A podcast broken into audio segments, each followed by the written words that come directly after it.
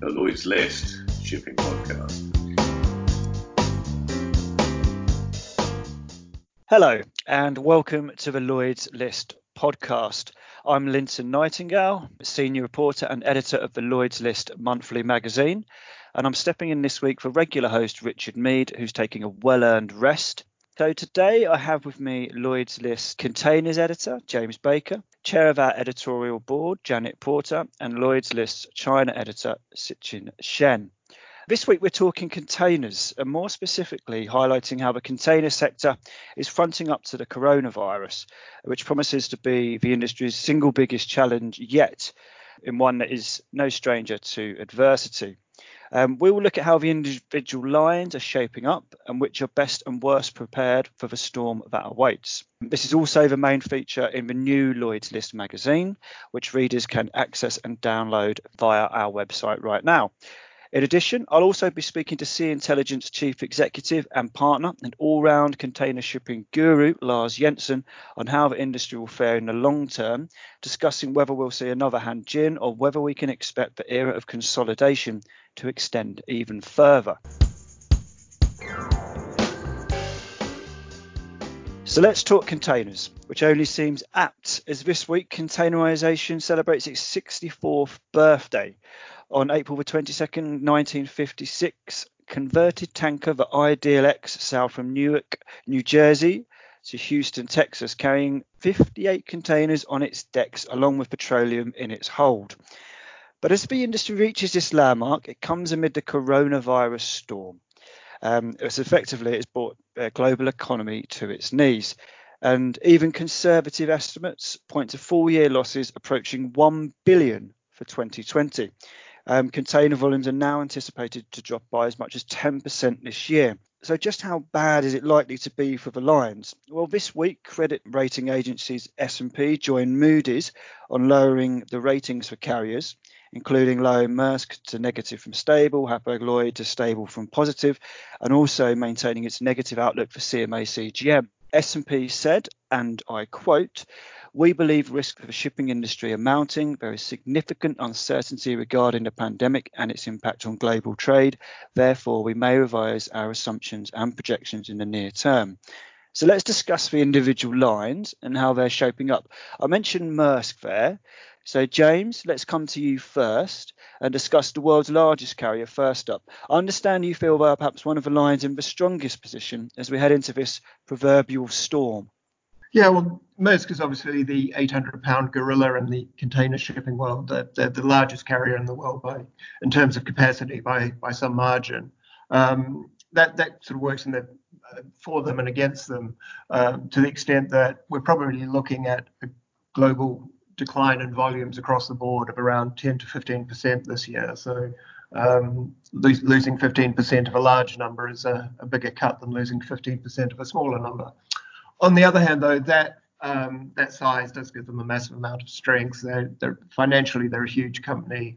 Um, they're very they generate an awful lot of cash each year. Um, so I think in, in, many ways they've probably got the size and the strength to to weather this out better than than some of the some of its rivals. Uh, they've been fairly conservative over the last few years. They've been their capital expenditure has been quite restrained. Um, they've already announced that over the next couple of years it's going to remain um, at a, what historically is a low level. They've, they've managed to, to lower their, their debt levels over the past couple of years. So, um, and they've also sort of changed their, their operating model. They're in the sort of process uh, that's been going on for several years of changing the business into what they see as being a, a global integrator of, of containerized supply chains. Um, so it's it's a new model for them, but it's one that they've been betting in um, for quite some time now. So, in many ways, I think they're in a relatively strong position to come out the other side of this. Um, it, it, will hurt them the same way it's going to hurt everybody, but um, I think that discipline that they've had um, over the past few years will work in their favour. Okay, so, so staying in Europe, but perhaps makes sense to talk about Maersk Line's 2M partner, MSC. Of course, MSC has a significant exposure to the cruise industry, which has been crippled by recent events. Um, and more often than not, it could actually rely on that lucrative industry when times got tough in the container industry. Um, however, of course, now both are facing this downturn. Um, Janet, how much trouble are MSC in? Yeah, thank you, Linton. It's difficult to assess how much trouble or if they are in trouble because um, it is one of the most secretive lines in the industry. Nobody really knows outside an inner circle what their finances are like, and they, um, you know, they don't publish any numbers. But yet they must be hurting. I mean, the cruise ship industry, they have a massive new building program. I think it was meant to be like something like $12 billion worth of orders of new cruise ships between now and 2027. And Now, I would assume those are not going ahead or they're going to be pushed back massively. But the cruise shipping, the cruise side has always sort of been almost like a hedge to the container side of the business. Container shipping is a low margin business. Cruise shipping is, has been very profitable also you get paid in advance for you know people pay for their holidays in advance so cash flow wise it would have been good as well. So they've been hit by the cruise slump. The all, all their ships are in layup now all their cruise ships are in layup. And the um you know the way the uh, container side has been hit. And then of course they had this um cyber attack over Easter. Now that didn't last too long, but it just goes to show that you know they've, they've had really a triple whammy over the last few weeks or few months. Um, but it's a very smart company. Most people think they will get through this. They're very, very good at managing their assets. They will probably be talking to their bankers. And then they've got um, Soren Toft, who was with Maersk. He will be joining as the new CEO of the cargo business within the next few weeks or months. We're not quite sure when he starts because he's still on gardening leave. But the thought is he will bring new discipline, maybe make the business leaner, perhaps new business structures. Now, he might find this quite hard. I mean, it's a family run business that's always done things their own way. So it might be, you know, it might not go quite the way he or they are hoping, but it will certainly bring some new outside disciplines to the business. So I think people think they will get through this, but it's going to be tough, and they will be having to do some very sort of you know fresh thinking behind the scenes. I think about their future business strategy. One thing I just wanted to add: there was this has been talk in the industry that the younger generation might have wanted to focus more on cruise shipping and less on container shipping. Um, that of course may now change, but it, it is really watch this space to see how they manage this crisis. It sounds like Mr. Toft's going to have quite a job on his hand when he joins when it went later in the year, isn't it? Um, okay, so sticking with you, Janet, um, let's talk CMA CGM. Um, we mentioned previously Maersk's move inland and the move of vertical integration, um, and how to some degree this might help with the coronavirus. Um, well, weathering the storm anyway. So CMA CGM has made a similar move. How do you think the French carriers stacking up? As there's been suggestions, all is not rosy in Marseille, given the high level of debt in particular the company has to manage. Absolutely. It is the level of debt that CMA CGM has got that's got people concerned. It's approaching $18 billion that is partly because of new accounting rules which have inflated the figure, but nevertheless, they've still got this huge debt. Now, they've managed to pay off, or they will be paying off some of this. They've sold, they've raised about a billion dollars, I think it is, through selling off some of their terminal assets. They've done some uh, sale and leaseback transactions. And in fact, the Standard & Poor's report says they think their liquidity will be adequate. Um, but they also they have a very large new building program, and people think they're highly regarded because they have really committed themselves to LNG and they, and future fuels. But the logistics company they bought, CEVA Logistics, that has proved a problem, uh, just a problem integrating it, and that has really been um, part of the reason why hey, they've got big debts and why they are struggling a little bit. On the other hand, uh, Rodolphe Saadé is convinced that he needs to be able to offer these end-to-end solutions, a little bit like Maersk, and that it's absolutely essential to have a big logistics business like CEVA. So he, when I spoke to him a few weeks ago, was relatively optimistic. But to be fair, that was before we all went into lockdown. So everything is now on the demand side. Um, as far as you know how they fare, well, they've got a very big shareholder, Robert Yildirim, who stepped in, uh, I think it was about 10 years ago now, when CMA was losing huge sums of money. He stepped in, he's invested about 600 million in the company. He still is very committed to that. He thinks it's a good company. He thinks shipping has got a good future.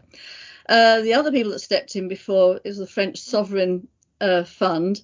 Now, whether they would do that again is debatable. Um, they've got obviously France, like every other country, has got lots of other demands, and even if CMA CGM couldn't serve France in the way it has been doing, there are plenty of other container lines that could.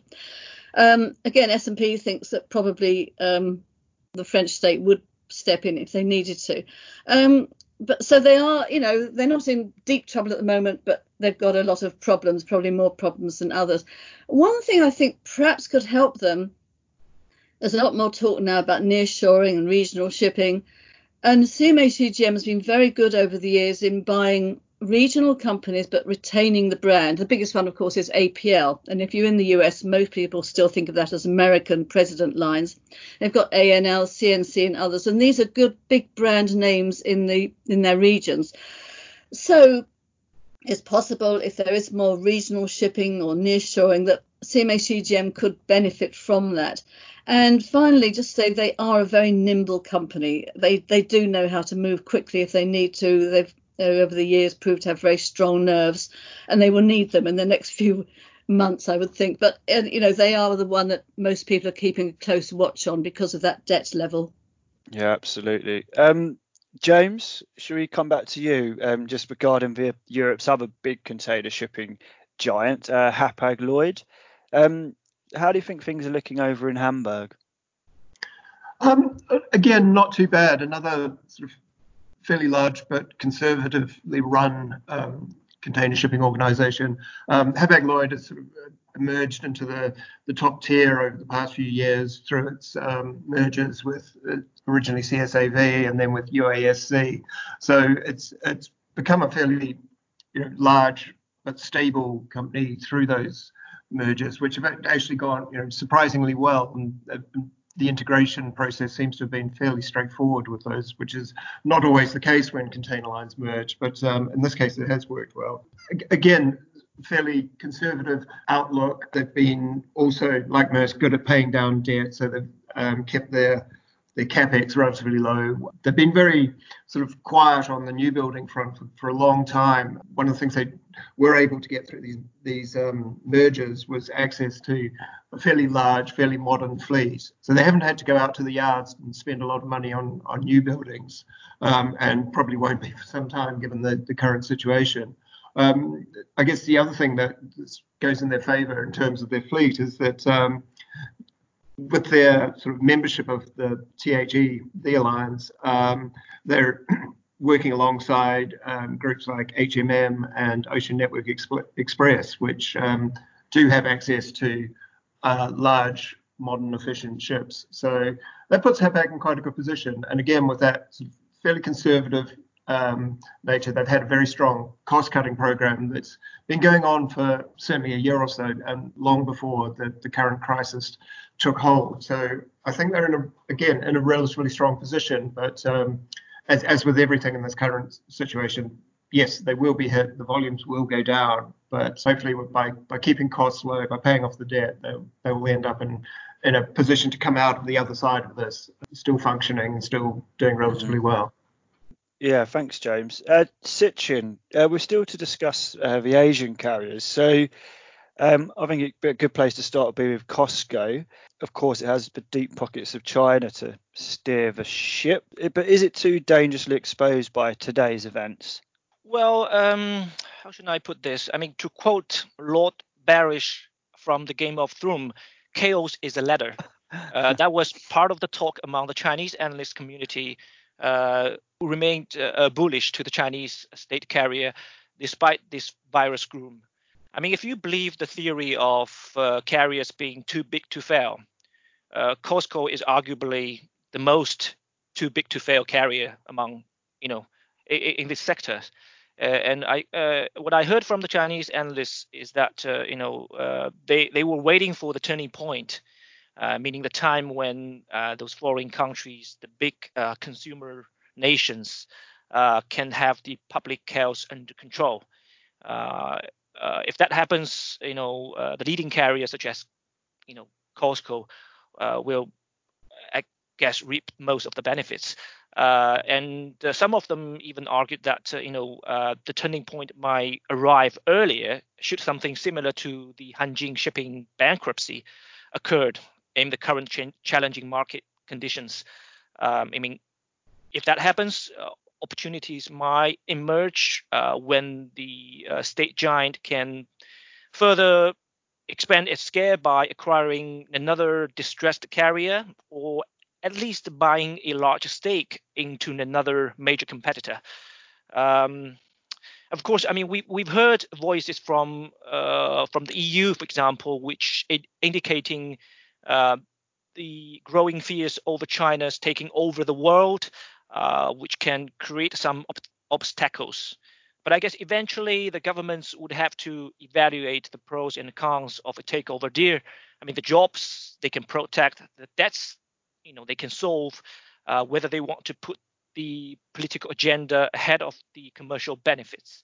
Um, on the other on the other hand, the risks uh, are, of course, you know, how long this pandemic uh, impact can last. Uh, I mean, if it's if it lasts longer than expected, then you know, uh, it's the, impact you know probably it's going to be on imagination of uh, of any people. I mean, uh, according to Sea Intelligence in its recent report, uh, basically it said that uh, you know under the current conditions, you know nothing can be taken for granted. You know, uh, any players, uh, no matter it's a smaller private-owned carriers or a large state-owned carriers, or even the nation itself behind those carriers, can go into default. Uh, so uh, I guess the future is still at uh, uh anyone's guess. In addition to that, I um, there's some you know management issues that uh, need to be concerned. I mean, recently I've been told that there has been a, a, a wave of retirement of senior managements from OOCL um, because they've you know reached uh, a certain age uh, to the point that they will not get uh, any further uh, in their career. So they they basically choose to retire from the company. So that raised uh, uh, you know some questions about the potential change of value proposition and vision of the company. I guess you know part of the reason why COSCO Shipping choose to acquire OOCL is because of the uh, efficient uh, management system of the company. So, you know, um, let's see whether the younger generation uh, who took who take over uh, these senior uh, people can sort of maintain uh, the good tradition of the Hong Kong-based carrier. Okay, so what, how about ONE, the Japanese giant? Um, obviously, the merging of the three Japanese box shipping entities, K Line, MOL, and NYK, was uh, made so the three, albeit as one, um, had a future. Um, Cichen, how do you see them coping with today's crisis? Uh, for one, uh, I mean, uh, there had there has been some sign uh, uh, which indicate a probably difficult uh, first quarter of the carry of the Japanese carrier. I mean, if you look at the volume they posted in the first quarter, it's not particularly encouraging. Also, one of its parent, MOL, uh, recently announced 75 million extraordinary losses, you know, in relation to ONE which suggests that uh, you know the middle-sized carrier uh, has encountered you know some uh, certain level of challenges due to the coronavirus outbreak. I guess you know the future of ONE will, in part, if not largely, depend on the the attitude of the three Japanese parents. It's you know the way how MOL, NYK, and K Line merged their container shipping business was uh, was a very in, innovative practice to the industry of creating a new and a bigger carrier. So I guess it was uh, I guess it, it is a time uh, to showcase the Japanese group uh, solidarity, which is now much needed by ONE than ever. Um, we should have um, also, of course, consider Evergreen. Um, Cichen again being out there in Asia. Um, how is this notoriously secretive line likely to fare any issue that could hinder its efforts to ride the coronavirus storm? Evergreen is very interesting because, uh, I mean, Janet previously talked about uh, the double pressure faced by MSC because uh, it has these, you know, cross-border, sorry, cross-sector exposures in both container shipping and uh, cruise ship, which are both being hit by the coronavirus. So the situation uh, for Evergreen is actually quite similar because the group company of Evergreen Line, Evergreen Group, also has a big exposure in the aviation sector, which um, you know uh, I think everyone knows that is under tremendous pressure uh, because of the public uh, health crisis. Uh, so uh, I you know because the financial and uh, operational results you know are not really transparent in Evergreen Line because it does does not uh, you know list it. Uh, it does not list all of its container shipping business on the Taiwan exchange. Uh, but I, I would assume that uh, you know on the group level, on the parent group level, they must uh, have felt the pressure from this you know exposure in both container shipping and aviation sector. and also um, on the other hand, um, the uh, there were uh, news reported by local media in Taiwan that uh, the succession battle uh, within the Evergreen Group uh, seems to be uh, not over yet. Um, there were reports early this year about you know the the battle between the oldest son, which is the de facto controller of the shipping business, and the second and the third sons, um, their battle uh, of you know uh, to, their battle to seize the control over the group companies. So I mean the details are scarce, but uh, you know that does sort of you know add another layer of uh, uncertainties uh, to the uh, Taiwanese business empire in terms of how uh, you know the business in terms of uh, including its shipping business is going to uh, head to. Uh, but I, I, think on the bright side, you know, you, the, Taiwanese government seems to be moving to to to provide relief to the virus hit sectors they recently announced uh, uh, the plans to provide, you know, uh, 50 billion Taiwan dollars equivalent to about 1.7 billion US dollars uh, to the domestic airlines, and another 1 billion US dollars uh, rescue funds to its shipping firms. So I guess you know that will at least provide uh, you know some relief uh, to Evergreen as a group. Okay, so very briefly, uh, what about some of the other Asian carriers? So HMM, Yang Ming, and uh, Wan Hai. Um, causes for concern there? Is there any standout um, carriers which could be significantly impacted by the fallout? Uh, if you look at the uh, a, a, recent uh, uh league table posted by Alphaliner in terms of the uh, default risks of each carriers, you realize that uh, you know most of the smaller carriers, except for Wan Hai line, are actually at the bottom of the list, which means they have very high risk of, of default. Uh, among them, uh, I think um, you know at the bottom of the rankings are HMM, uh, the Korean carrier, and Yang uh, the Taiwanese carrier. Um, you know the results they reported recently uh, suggested that uh, they were they underperformed compared to their larger competitors. And also um, you know the the, the large of the large order book uh, of MMM, uh, including a series of uh, supersized container ships to be delivered this year, uh, has also uh, raised the question of how you know the carrier and the alliance is going to digest those capacity uh, in a very weak market. but on the other side, you you would argue that uh, you know both HMM and Yangming are you know state-owned or quasi-state-owned, with you know uh, the government being their uh, largest shareholder, uh, will have the uh, you know will be resi- resilient enough uh, to head off the crisis. Uh, another carrier um, uh, which uh, has been put into the spotlight a lot in recent months is, the Singapore-based Pacific International Line. Financial has been you know reported by various media. The results, the latest financial results uh, posted by carrier showed that uh, you know it, it had a um, four billion uh, US dollars of you know uh, financial debts uh, on its uh, book, and among these, 1.3 billion are current liabilities due within one year.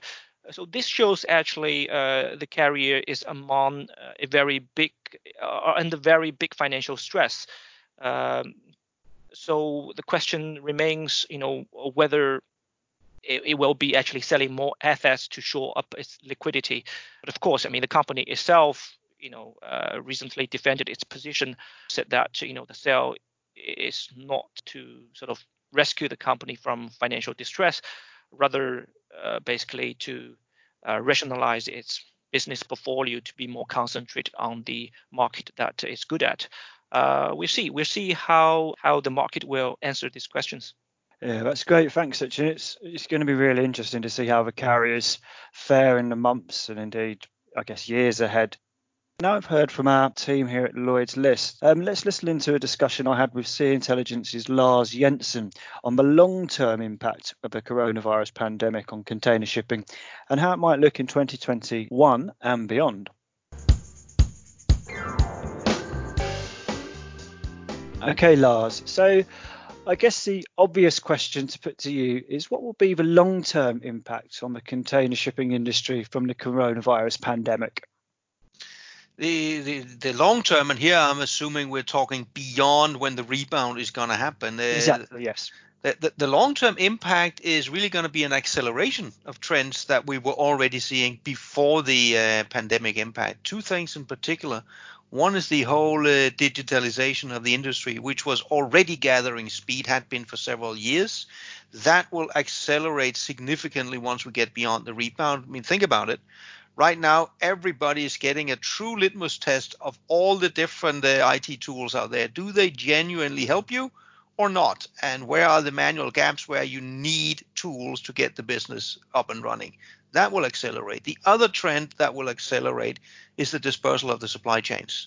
That was also slowly beginning to come, and it comes from two angles, both on the manufacturing side, where increasingly you are seeing sourcing being put not to one large centralized location in, say, China, but being dispersed to multiple locations, some of it being near short.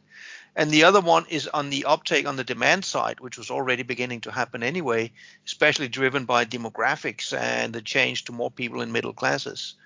So you can say the long-term effect of the pandemic itself, well, the pandemic doesn't cause any changes, but it accelerates both of these so they happen earlier than they otherwise would have. Okay, so then I mean, I guess another question, uh, Lars, is will we see another Hanjin? Are we are we treading down that treacherous path? Uh, that depends. And the reason I answer that, Cage, is it depends on the carrier's collective actions here over the next couple of months. Because uh, there's nothing the carriers can do about the volume loss that we're facing with. That's just what it is, and they have to navigate that. But the critical question is will we also see a collapse in freight rates? And the difference here is significant. If we are in a scenario where the carriers in quotation marks only lose on volumes, then they stand to lose some $800 million this year, which is down from a plus of 5.9 billion last year. But then $800 million loss, yes, it's bad, but it's not a disaster. If, on the other hand, we also see freight rates collapse like we saw under the financial crisis, then we're looking at a loss of $23 billion, which is an entirely different kettle of fish. And with a $23 billion loss, then all bets are off in terms of survivability for anyone. If we look at what has been going on the last three months when the virus has been out, the carriers have been fantastically disciplined. We are clearly in the $800 million scenario and not the 23 billion as of now. The carriers all of them have been very quick, very aggressive in removing capacity.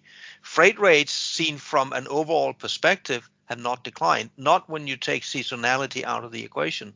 And we are still at rate levels that are higher than where we were at the same point in time last year. And that's even despite oil prices having collapsed. So the baseline right now does not point to the imminent collapse of carriers because they are that disciplined. But that all hinges on their ability to keep this line, to make sure they pull out enough capacity and that nobody rocks the boat in terms of starting a price war trying to win over the scarce amount of cargo that is still out there. But is um do you think the blank sailings are a long term fix? I mean, can this continue onwards if if the volumes continue to be down? Is this is it yeah, is it a long term fix? Basically, yes. I mean, again, it depends on what, what's the definition of long term. Uh, but if, if long term we're talking anywhere between the next say three to 12 months, the answer is basically yes. The the key consideration for the carriers here, well, there are a couple of them. First of all, to which degree should they do ad hoc blank sailings? To which degree should they just terminate entire strings? And, and the carriers right now have different philosophies, where especially 2M have gone down the path of just blanking out entire uh, sailings for weeks and months on end. At least that creates some degree of uh, predictability, where the other alliances are a bit more ad hoc in their approach. Uh, the other considerations the carriers then need to make is should they maintain the vessels just laying at anchor waiting for a pickup or should they put them into cold layup like we saw under the financial crisis? And if you put them into cold layup you would only really do that if you have a genuine feeling that this is going to last quite a substantial amount of time for now, I don't think anybody is willing to bet money on whether this is going to be three months, six months, nine months, 12 months. So for now, I don't see them go down the path of putting any of this in cold layup. So do you think we could see, I mean, going beyond, do you think we could see, is there any chance that consolidation could continue? Do you think some of the smaller carriers might come under a lot of pressure? Uh, again, two different angles to that one. The mm-hmm. smaller mm-hmm. carriers, yes, the smaller carriers are clearly under pressure. And here, I mean, I'm particularly worried about uh, a number of the smaller carriers, say in intra-Asia. The intra-Asian market is still highly fragmented, and I've for years been saying that that's the next round of consolidation. It's going to happen out there, and very likely this will also cause consolidation this time around. Amongst the larger carriers, not really. At least that's not the baseline. Rather, you should look at it the other way around. Uh, the carriers have consolidated amongst the larger ones. That is exactly why they are now able to act so disciplined, unlike what they did during the financial crisis. So now they are finally reaping the benefits of the decade of consolidation that we have seen. That was me speaking to Lars Jensen a little earlier. Um, thanks, Lars. Excellent stuff as ever. Um, so that brings us to the end of this week's podcast. A quick reminder that you can now download the latest edition of the Lloyd's List magazine. Um, and in addition to the container market coverage discussed today, you'll also find all the regular features, market commentaries, and opinion insight from our expert team of journalists. Just head online and download your copy today. Finally, it's a goodbye from me and the rest of the Lloyd's List team team, Janet, James, and Cichen. Thanks, guys. Um, and remember to tune in next week for another edition of the Lloyd's List podcast. Thanks for listening.